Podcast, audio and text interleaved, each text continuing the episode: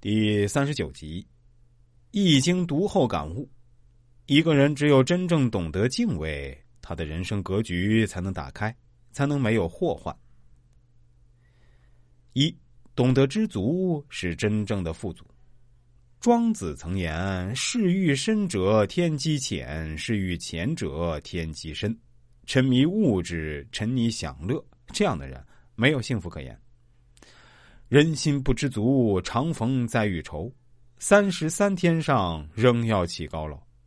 膨胀的欲望让人永不满足，这是痛苦的源头。人生懂得知足，才是真正的富足。《易经》中说：“一阴一阳之谓道，大道至简。”真正的大道绝不复杂，也不神秘，就是阴阳二气的转化。人也一样。境界越高，生活和生命就越简单。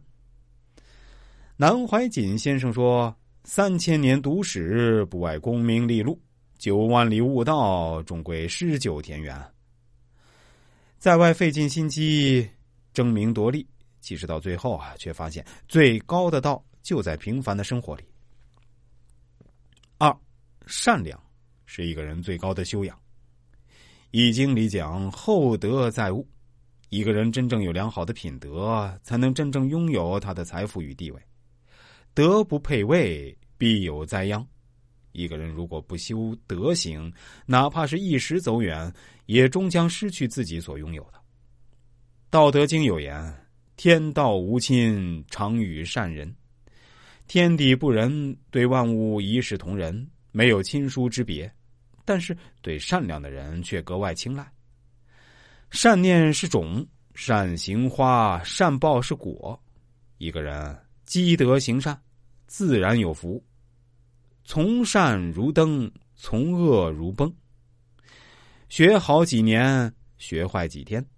无论是谁，都要绷住善恶那根弦，勿以善小而不为，勿以恶小而为之。